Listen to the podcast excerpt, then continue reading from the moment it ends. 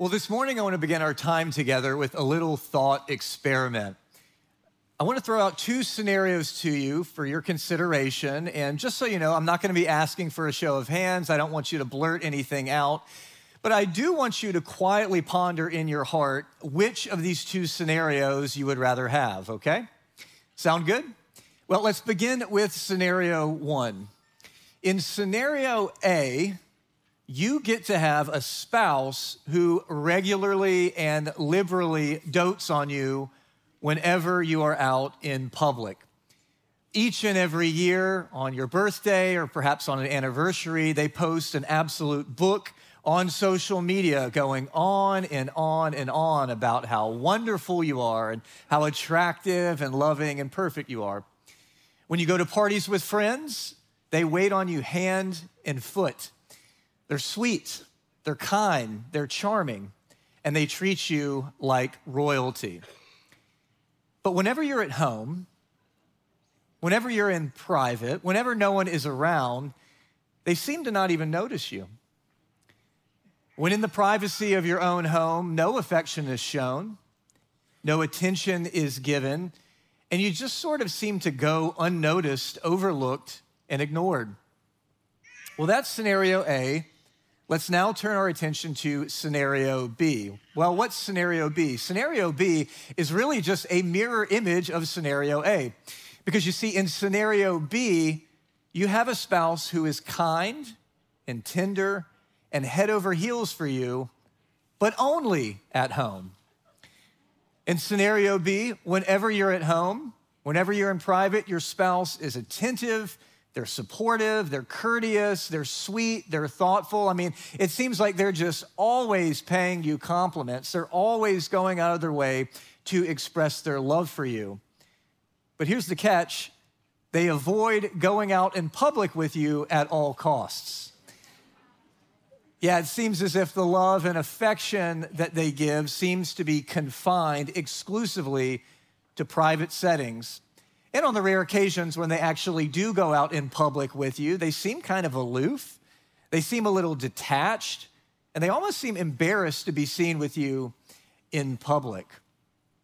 Well, again, please don't raise your hand and no need to blurt out your answer, but just take a few moments and in your heart and in your mind, consider which of the following scenarios would you rather have?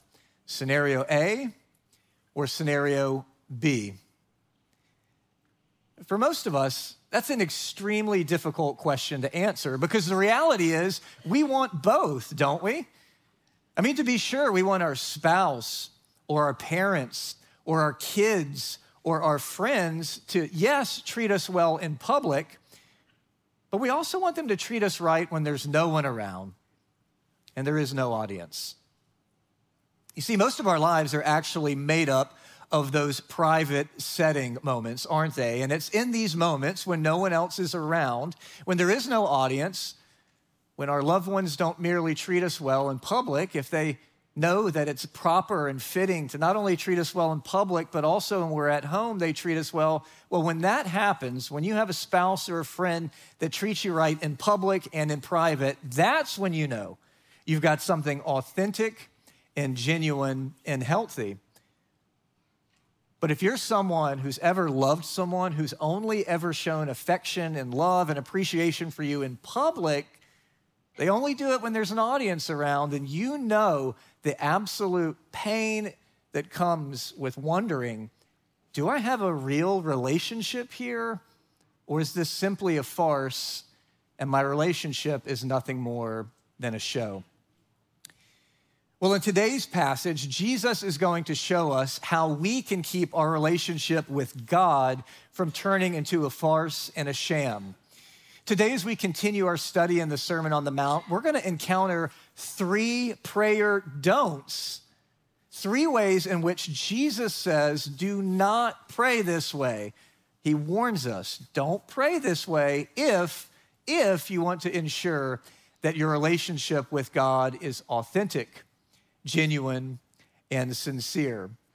So, this morning, I want to invite you to grab your Bible and turn to Matthew chapter 6, and we're going to begin in verses 5 and 6. There we read, Jesus says, When you pray, you must not be like the hypocrites, for they love to stand and pray in the synagogues and at the street corners that they may be seen by others. Truly, I say to you, they have received their reward. But when you pray, go into your room and shut the door and pray to your Father who is in secret, and your Father who sees in secret will reward you. The first don't we encounter this morning is simply this Jesus warns us don't make a show of your prayer life. You see, in verse 5, Jesus says that there are certain religious types of people that absolutely love to just so happen to be at a busy intersection when it's time to pray. They love to pray in groups with crowds around them. They love to pray in congregations. They love to look pious and spiritual.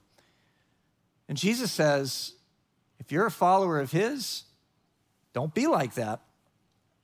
Rather, wants you to go into your closet or and go to this room in your house. And I want your prayer life to really happen in private and in secret.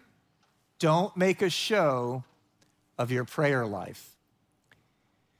Well, depending on the translation that you have, your passage might say, go into a room or a hidden room or go into a closet and close the door behind you and pray.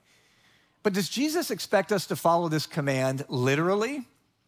I mean, are there any times in the New Testament when Jesus goes into a small room or a closet and closes the door behind him and prays? It doesn't happen. It doesn't show up at all in the Gospels. But the principle of that, getting alone and in private and spending time in communion with the Father through prayer, Jesus does this time and time again.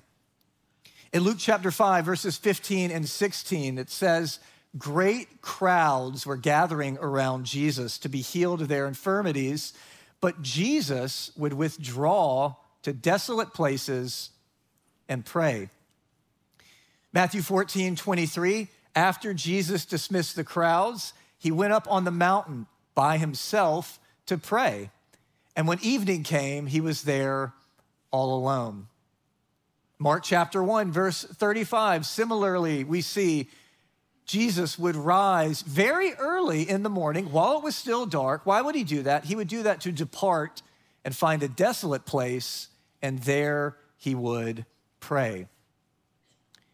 You see, Jesus isn't telling us that if we want to be obedient to him, we need to literally find like a pantry or a closet in our house and pray there. Remember, Jesus, outside of perhaps a home in Capernaum that didn't even belong to him, he said he didn't even have a place to lay his head. Jesus didn't have a house, let alone a prayer closet. But what he did do is regularly get off on his own and in secret, in private, he would commune with God through prayer. And he tells us as his followers don't be like the hypocrites. Your life is to happen praying in secret and in private. But this raises a question, doesn't it? Is Jesus saying here that his followers should only ever pray in private, that it's always inappropriate to pray in public or to pray with others? Of course not. Uh, we know from Acts chapter 1 that the early church would gather together for corporate or communal prayer. Acts chapter 1, verse 14, speaking of the disciples and others, it says, With one accord, they were devoting themselves to prayer, together with the women, and Mary, the mother of Jesus, and his brothers. And by the way, this shows up time and time again in the book of Acts. We also know that the Apostle Paul actually would go out of his way to tell people he was praying. And you might go, well, how does that sort of jive with what Jesus says here about making sure that your prayer life takes place in secret and in private? Well, Paul writes to this protege, sort of someone he is mentoring, a younger pastor by the name of Timothy. And in 2 Timothy, we see an example of this. In 2 Timothy, Paul writing says this to young Timothy I thank my God, whom I serve, as did my ancestors, with a clear conscience as I remember you, Timothy, in my prayers night and day. Think about that for a minute. Paul is praying privately for Timothy, but he's actually going out of his way to tell Timothy, hey, buddy, I'm praying for you. Why is he doing this? Well, you might think, well, perhaps he's trying to look pious or spiritual. Maybe he's violating the very command that we see Jesus give in our passage today. But what really is going on here is Paul is not trying to look more pious than he actually is. Paul is wanting to encourage Timothy someone who struggled with confidence and courage. And he's saying, Timothy, I want you to know, brother, I'm praying for you. So here would be an appropriate example of someone sharing their private prayer life with someone else, not to glorify themselves, but to encourage others. So it seems that it is appropriate at times to pray with others and to even tell people we're praying for them. But just in case there's any doubt left, let's look at the life of the Lord Jesus. The Lord Jesus, when he raises Lazarus, he too prays publicly. By the way, he does this on a number of occasions. But in the Gospel of John, Jesus is here at this scene. And if you're familiar with the story of Lazarus, Lazarus has died. He's been dead for several days. And Jesus comes there and he voices a prayer in the presence of other people. It says this in John chapter 11, verses 38 through 42. Jesus, deeply moved, came to the tomb. It was a cave, and a stone lay against it. Jesus said, Take away the stone. So they took away the stone, and Jesus lifted up his eyes and said, Father, I know that you have heard me. I knew that you always hear me, but I said this on account of people standing here, that they may believe that you sent me. And then, of course, if you're familiar with this account, Jesus raises Lazarus and tells him to come forth. The bottom line here is in all three of these examples, there is public prayer that is sanctioned in the New Testament. It is proper and appropriate and good to pray with other people and to pray in public at times. But what Jesus is saying in our passage this morning is while that is true, the bottom line is this the meat and potatoes of our prayer life should happen in secret and in private. That's really where the majority of our communing with God should take place in private and in secret. You know, I don't know how many of you enjoy sharing photos and videos on social media of family experiences or travels or concerts you go to or ball games you go to. Uh, I know I certainly do that. I like to share those moments in part so that relatives that live far away can kind of see that or see the girls or, you know, just learn a little bit about how our family's doing these days. We also do it also just to kind of have a record for ourselves later on to hopefully go back and look on. But I'm sure many of you, if we were to ask today, would say, Yeah, I share pictures of Christmas morning and vacations and different things with the kids or the grandkids or things that I do with my friends. Many of us do that. But I found an extreme example of this on YouTube, and I'm just curious show of hands, how many people here have ever heard of family vloggers? Family vloggers. You've heard of this phenomenon? Of all the bizarre things on YouTube, this might be one of the most strange things I've ever encountered.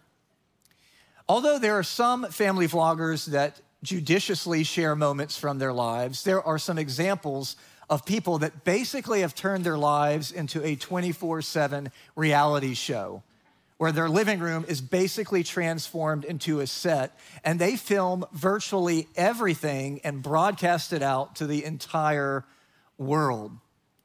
Some of these family vloggers record and broadcast things like the birth of their children, their children's first steps, their child learning how to ride a bike, their child brushing their teeth in the morning and getting ready for school, reading bedtime stories to their children, and their whole tuck in kind of uh, procedure. They'll, they'll film all that and then they'll just sort of broadcast it out to the world. Now, hear me today. There's nothing intrinsically wrong with sharing moments of your life with wisdom and some judicious spirit on social media. But I think it's strange and a bit unhealthy and creepy with some of these family vloggers that really it is almost like 24 7, they are just broadcasting their lives. My issue is simply this they are taking some of the most precious and beautiful and intimate and just amazing shared experiences and utterly desecrating them. Because instead of being present in the moment, and instead of spending that time focused on that child or that grandchild or that spouse or that friend or that experience, they've taken themselves out of the moment and traded in what should be lifelong, beautiful, precious memories to turn their life into a bit of a reality TV show that they kind of just broadcast to the world. That's sad. These would be priceless moments and memories that they could look back on decades later are absolutely squandered and ruined so that they can put their lives out there in hopes that they get people to hit the like button and smash that subscribe button. Well, whenever we take our most precious and intimate way of communing and connecting with God, that is our prayer life, and we begin to broadcast that for other people to see, we are no different than these family vloggers. I mean, what could be more precious and intimate than spending time alone with the Father in prayer? And what Jesus calls out in the religious leaders in his day is they took that opportunity and absolutely desecrated it and turned it into a performance for other people to see. A few months back, I was on Instagram and I came across this post you're going to see up here on the screens.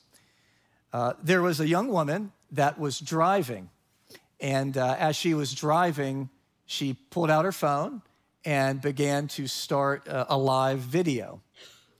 And uh, as you could probably tell from the, the text on the screen, she grabbed her phone, she started going live, and she said, quote, felt the Lord ask me to turn on my camera to show someone what prayer looks like today. And then she proceeded to pray on Instagram for several minutes before ending the video. Now, I want to assume that this girl's motives were awesome, and I certainly don't want to stand in judgment or condemning this act. Maybe the Lord did tell her to do this. But I have to say, if I'm being honest with what Jesus tells us in Matthew chapter 6 about going into this closet and praying to God in secret and in private, it is awfully hard for me to square that command with an activity like broadcasting someone's personal prayers on Instagram. Whatever you make of this, and again, my point here is not to be critical of this girl, it's simply to ask the question how obedient are we being with this command to not make a show of our prayer lives? That is what Christ calls his disciples to do. Continuing in Matthew chapter 6, we come to verse 7. And in verse 7, we read, When you do pray, I also don't want you to heap up empty phrases as the Gentiles do, for they think that they'll be heard for their many words. Here we come to our second don't this morning, and it's simply this Jesus cautions us don't mistake quantity for quality. Don't mistake quantity for quality. Now, lest you misunderstand me, I'm all for people spending long periods of time in prayer. That is and can be a wonderful and beautiful thing. In fact, we're commanded to spend a lot of time in prayer. Look at 1 Thessalonians 5 16 through 17. There we see in these short words, these short verses, we're told to rejoice always, and catch this, pray without ceasing. I'd say that's a lot of time dedicated to prayer. Uh, Luke chapter 18, verse 1, there we see one day Jesus told his disciples a story so that they should always pray and never give up. And then finally, in Ephesians chapter 6, verse 18, we are told, under inspiration of the Holy Spirit, to pray in the Spirit at all times and on every occasion to stay alert and be persistent in your prayers for all believers everywhere. Hear me this morning. Quantity is great. When it comes to prayer, long periods of time spent communing with God is absolutely wonderful. But having said that, it's important for us to realize there are certain kinds of long prayers that God does not accept. Isaiah chapter 1, verses 13 through 15, the prophet brings this correction to the nation of Israel that was going through the religious motions, but their hearts were far from God. This is the message given by God through the prophet. God says, Stop bringing me your meaningless gifts. The incense of your offerings disgusts me.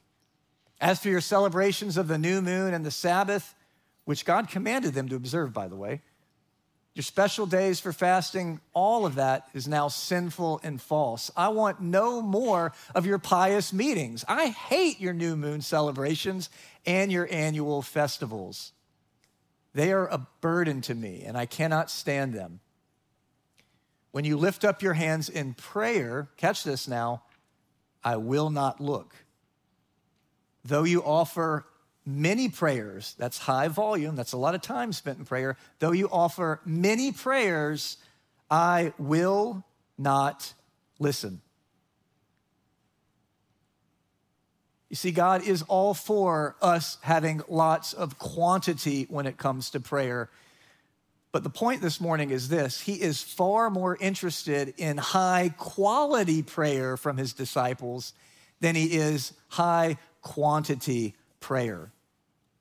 He's much more concerned about our focus, about our sincerity, about our effort than he is our word count. Colossians chapter 4, verse 2 puts it this way Devote yourselves to prayer with an alert mind and a thankful heart. Don't, don't race past that. We are to devote ourselves to prayer. Yes, spend lots of time in prayer. That's a good thing to do. What is the manner in which we are to do it? We are to do it with an alert mind, focused, paying attention, and a thankful heart. God's trying to get our attention here.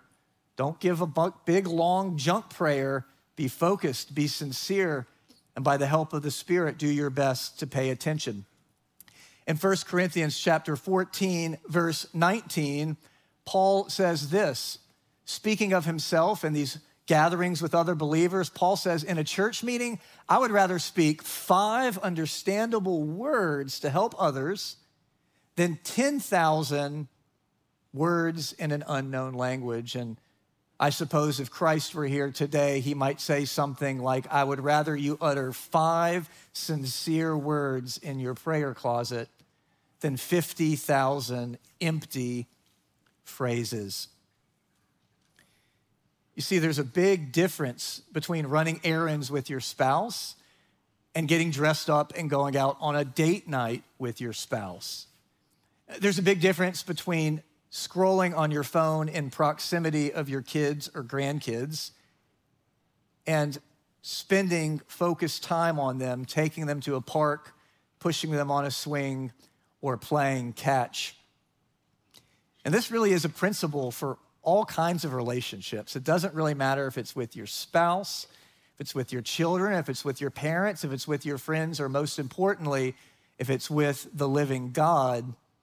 It's important we understand quality matters. And there's a big difference between junk time spent together and quality time spent together. Quick practical tip before we leave this point for our final point, and that is this. If you struggle to stay focused in your prayer life, and my suspicion is all of us do who attempt to be devoted to prayer, if you struggle with staying focused, if your mind wanders, if it's hard to stay on task, a tip I've learned that's been helpful for me is keep a notepad near you. And then when that appointment or that errand or that thing enters into your mind, that's taking your focus off of praying, spending time communing with the Lord, jot it down. And then you can kind of give yourself permission to not worry about forgetting about it because you've written it down. Now, I suppose you could do this with a smartphone, but for me, just speaking from experience, a smartphone being near me is going to present a lot more opportunities for distractions than help removing distractions, but it's a helpful tip nonetheless, and maybe it will be helpful for you as well. Bottom line, Jesus warns us don't confuse quantity with quality. Finally, in Matthew chapter 6, we get to our last verses here. He doesn't just say in verse 7 when you pray, don't heap up empty phrases as the Gentiles do, for they think they will be heard for their many words. He also says, don't be like them. Why not? Here's your reason For your Father knows what you need before you ask Him. When you pray, don't heap up empty phrases as the Gentiles do, for they think they'll be heard for their many words. Don't be like them, for your Father knows what you need before you ask Him. Here's our final point this morning. Jesus warns his disciples when it comes to your prayer life, don't lose sight of who you're talking to. Don't lose sight of who you're talking to. Next week, Pastor Rex is going to be teaching on the Lord's Prayer. And if you're familiar with the Lord's Prayer, you know it begins with Our Father. In many ways, if we can get that straight in our minds, our prayer life will take care of itself. Jesus tells us don't be like the Gentiles, don't be like the pagans. Remember who you're talking to. Well, how did the Gentiles pray? How did the pagans pray? If Jesus is warning us, hey, don't be like them, don't think like them, don't pray like them, how did the Gentiles pray? How did the pagans pray? And, and in what way is Jesus warning us to not follow that example?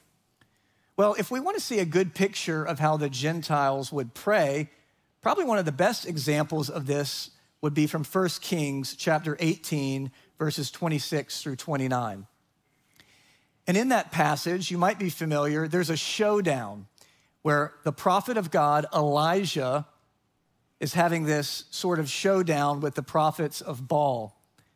And what they decided was this Elijah says, I'm going to build an altar to the Lord, and you prophets of Baal, go ahead and build an altar to your God, and then we'll both pray and whichever God sends down fire from heaven, that is the real God.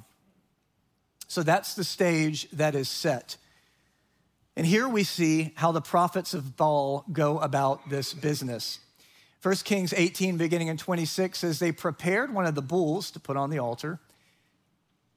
Then they called on the name of Baal. How long did they do this? Well, they did it from morning until noontime. And they shouted, Oh, Baal, answer us.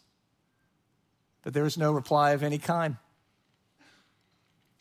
Then they danced, started hobbling around a little bit on the altar they had made.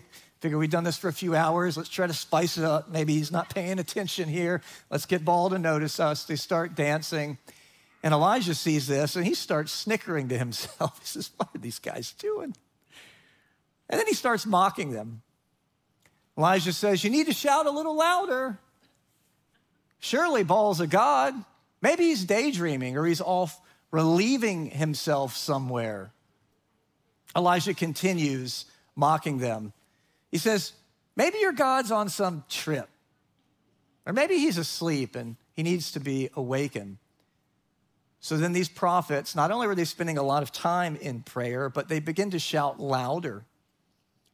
And following their normal custom, they cut themselves with knives and swords until not blood trickled out, until blood gushed out.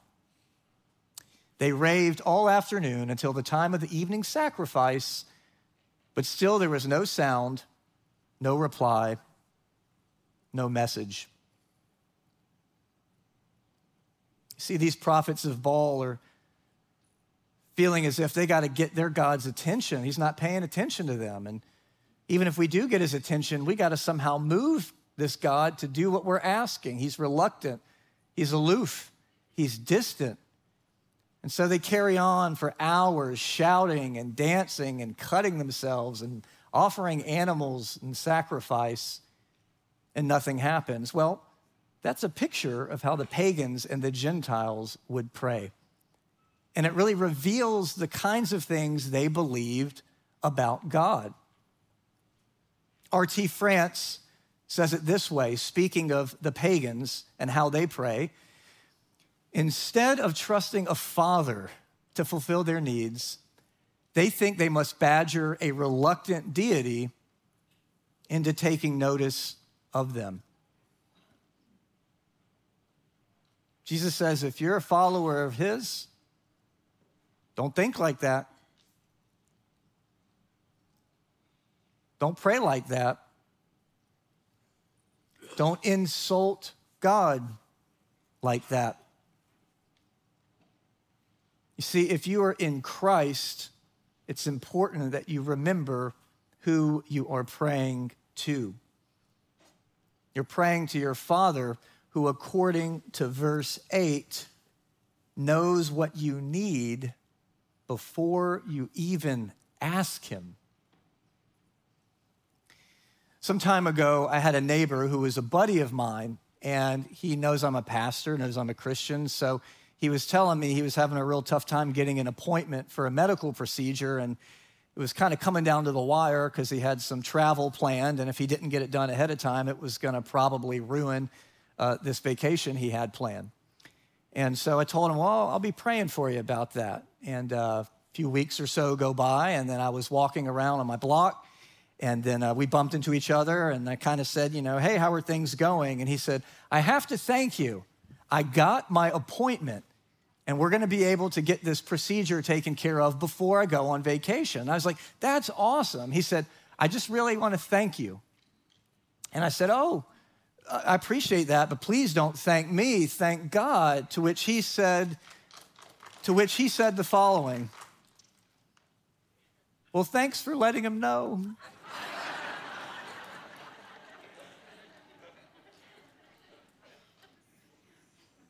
I hope you know that we never inform God of anything. God has no blind spots. When we pray, we're not making him aware of a health, relational, financial, whatever situation that he was previously unaware of. He knows what we need before we even ask. And what makes that even better is he not only knows it, he cares for us and he loves us. Two of the most beautiful verses in the scriptures to me come from Matthew chapter 10, verses 29 through 31. Matthew chapter 10, verses 29 through 31.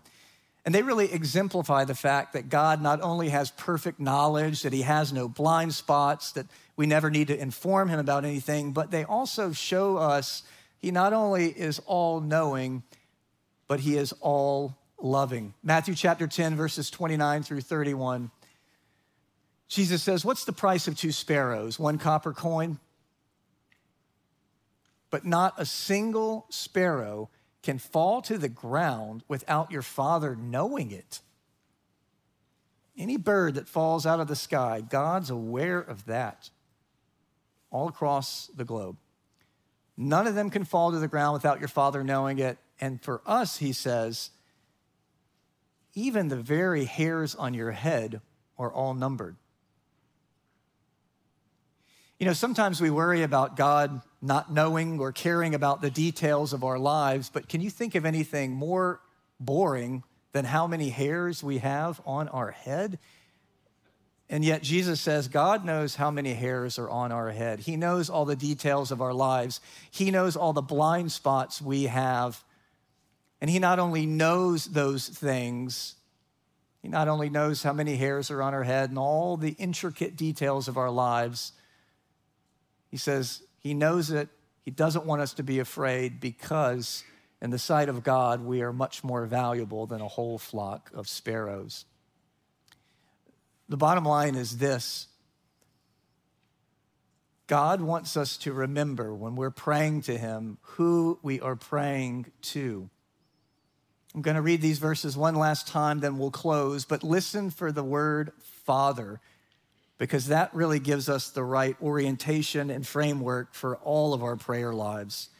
When you pray, Jesus says, you must not be like the hypocrites, for they love to stand and pray in the synagogues and at the street corners that they may be seen by others. Truly, I say to you, they've received their reward. But when you pray, go into your room and shut the door and pray to your Father who is in secret. And your Father who sees in secret will reward you. When you pray, don't heap up empty phrases as the Gentiles do. They think they'll be heard for their many words. Do not be like them, for your Father, your Father, knows what you need before you ask Him. Grace Fellowship, when we pray to God, if we are in Christ, we are not praying to an uncaring, uninformed, cold, distant, reluctant deity somewhere out there in outer space. Rather, we are praying to our Heavenly Father, who not only knows all things, He's not only all knowing, but He also is all loving. And the very hairs on our head are all numbered. And so this week, when you spend time in prayer, and I hope you do, I hope you'll remember that Jesus gives us three don'ts to keep us on the right track with making sure we have integrity with our relationship with Him. He wants us to make sure that we're not making a show of our prayer lives. He wants us to remember that quality is far better than quantity. And he wants you to remember if you're a child of God, if you've been redeemed by Christ, when you pray, you're praying to a Father who is all knowing and all loving. Let's pray. Father, we thank you for the clarity contained in these verses, and we thank you that they help keep us on the right track. Lord, each and every one of us is at risk of glorifying ourselves and turning something as pure and beautiful and precious as our relationship with you into some sort of a show or performance. God, please help us to catch ourselves when we do that, to confess it as sin when we do that. And Father, I pray that each and every person here would grow in knowing the bliss that comes with communing with you in secret,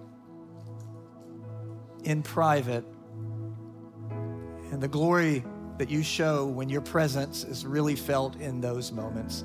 God, would you teach us at Grace Fellowship to be a church that prays like this? We ask this in Jesus' name.